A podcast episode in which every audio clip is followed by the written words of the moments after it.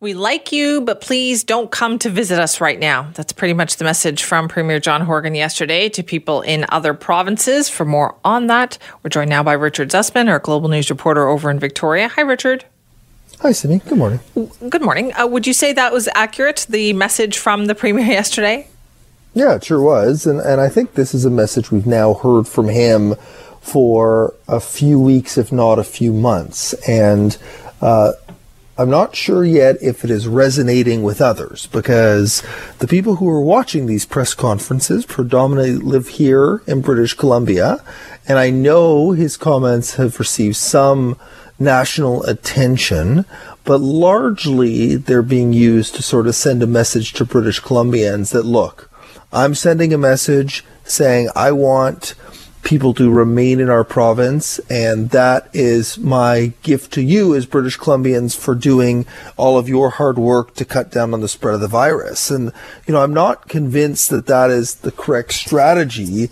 Uh, if there is legitimate concern around the transmission of the virus uh, due to interprovincial travel. You know, I know the province isn't seeing a big case of that yet, but as we head towards especially spring break in March, I think the province is going to need to put in additional measures to make it very clear that there is worry and concern about those coming from Ontario and Quebec and other provinces into BC. And just telling people not to come uh, is not going to be good enough to get the result that Premier Horgan is looking for. Right, because once again, I think spring break, our spring break is later, right, than other provinces, yeah. and we haven't fully heard from other provinces yet what their plans are for their spring breaks. Yeah, so Ontario is grappling with scrapping spring break entirely. Uh, we know that there's expected to be additional measures, uh, potentially from the United States before then. You know, clearly not aligned with our spring break, but uh, just out of an attempt to try to cut down the spread there, potentially restrictions of travel into the U.S.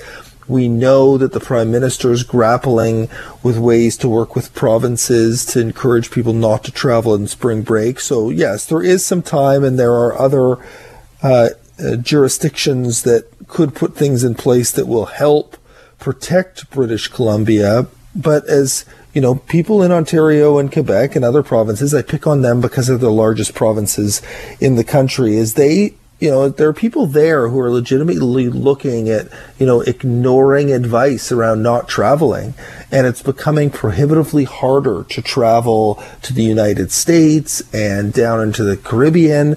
They may look to other places in Canada where it may be warmer, where they may be able to get away from, you know, their existence for a little bit and BC could be a pretty good landing spot. And I think that could be very, very bad for British Columbians. And and restricting interprovincial travel is challenging. Yeah. But a lot of these measures were put in place to are challenging. And so I think the, the Premier's office and, and the government and, and the provincial health office is really grappling with, you know, how do we do this to send a, message that we're not open, but also ensure that you know there's yeah. rules in place that are enforceable. I think what happens with this situation then is because, as you point out, people in British Columbia hear the message over and over, right? People in other provinces don't. People from other provinces show up here and they feel this antagonistic attitude right. from people who live here because we know what we've been told. So I do wonder why the premier doesn't do more of an effort to do more media, perhaps in these other provinces, like in Alberta, to go on radio there and just say, listen, we love you guys, but please, please don't come visit BC right now.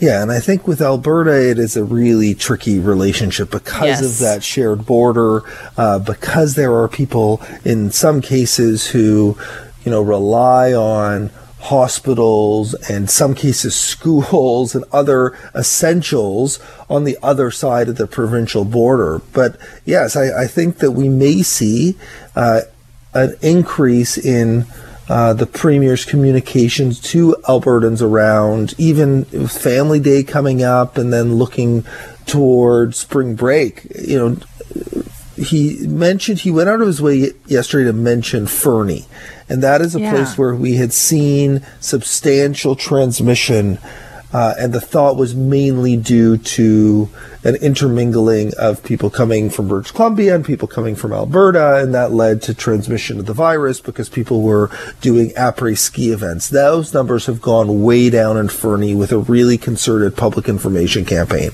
We are slowly seeing a little bit of a downtick in Whistler in terms of transmission. Uh, we have seen a downtick in Revelstoke in transmission, and I think a lot of that is around the communications we've heard over the last few months. And so I think we may be getting the conversation started with Albertans coming and other British Columbians traveling, but it's about expanding it even further to, to really, you know, ensure that those rules are in place, working with operators to give them tools to stop travelers from out of province, the financial support potentially for those operators that are worried about going under if they don't if they miss out on the revenues that will come in in spring break. All of these are things that are being discussed by Horgan's cabinet as they grapple with tangible ways to slow down the spread and to, to keep up confidence in the public to buy into this as we, you know, Horgan mentioned 10 weeks. We've got the toughest 10 weeks in front of us now because of the weather, because of transmission, because of where we've plateaued here, and we don't, it, it's stubbornly staying up in Yeah, that low is. 400s. That this next 10 weeks is, is the key 10 weeks. And I know, Simi, we've heard this before, that I every know. 10 weeks is crucial, but this, you know, based on where we're at and all of it, this, this is the 10 weeks that, that matter the most with the variants, with concerns about the vaccine, about our vaccination plan about to ramp up. Th- this is the time. Yeah. And I think, you know, uh, it would be nice to see some tangible rules and, and, and laws and restrictions to help prevent the spread during this stretch period. Where are we at with the vaccine situation then? I understand that they expect more doses to really start showing up now.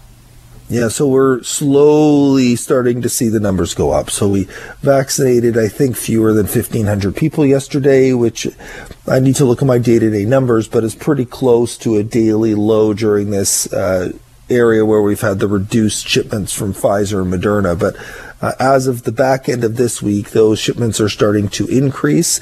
Uh, we haven't received uh, any uh, word otherwise from the federal government about those shipments being slashed. And this is all now targeting for BC mass immunizations for those 80 plus starting at the beginning of March. And so over the next few weeks, uh, we are going to find out the details for exactly how the province will be immunizing that population, how they will be informed. Premier Horgan gave a clue into that yesterday, saying that they're going to be working with their MLAs to communicate with people in their communities. So if you are over the age of 80 or know someone that is, reach out to your local MLA. They'll be able to help you ensure that you get uh, on the list to get that vaccination. And don't call today. Wait until next week. That's when we'll get more details. they will use Yeah. traditional media.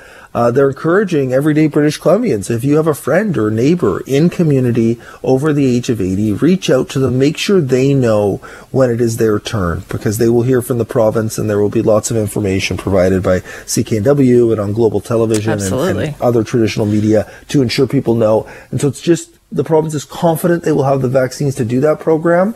Uh, and it's going to be crucial to sort of keep that running and, and make sure that they can get to everyone because there'll be challenges.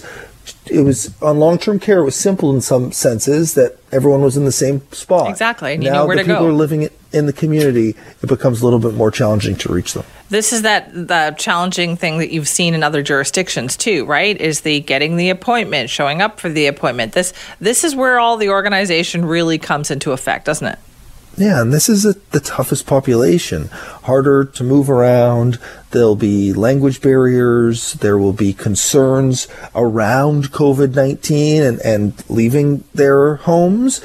And, you know, it's Yes, challenging still with the Pfizer vaccine to move it to different locations. And so it is going to be a test of how organized British Columbia is here because this is the, the real target group. They are vulnerable. For serious illness if they receive COVID 19. And it's going to see, you know, Dr. Penny Ballem is in charge of doing this with, alongside Dr. Bonnie Henry. And they've put in a lot of work. And, and we'll see that plan next week. And then we'll see whether it works uh, starting at the beginning of March. Also, Richard, I will be thinking about you uh, Friday night into Saturday morning because just looking at the Environment Canada website, did you know there's a winter storm watch for Victoria? For I did not know that. yeah, just got But I posted. believe it. Like, Just got My posted this morning. excited. Significant snowfall expected in Victoria. My kids will be very excited. I like when it's on the weekends because then I can go enjoy the snow with my kids. You know, I think listeners know I grew up in Ottawa. I am used to the snow. My wife grew up in Edmonton. She is also used to the snow. My children grew up in British Columbia, Simi, not so used to the snow. So they get pretty excited when it snows. So I, I think they will be thrilled Yeah, uh, with the fact that, you know, we may be able to go out on the sled and put on the snow boots and the snow pants and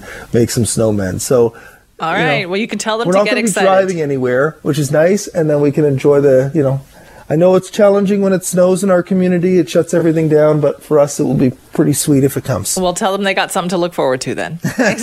Thanks Richard. Yeah, thanks, Amy.